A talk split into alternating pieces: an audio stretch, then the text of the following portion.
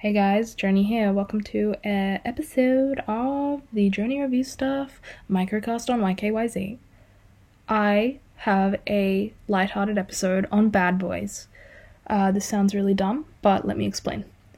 So, as I mentioned in a previous episode, I'm rewatching Gilmore Girls, and I remember I used to have a massive crush on Jess Mariano, who is kind of like the uh, air quotes bad guy um, of Gilmore Girls, which is hilarious to say because I was thinking about it, and like the worst thing he did was maybe graffiti on the floor one time, which I find really funny that that's like the bar of the bad guy back in like a fictionalized world like that.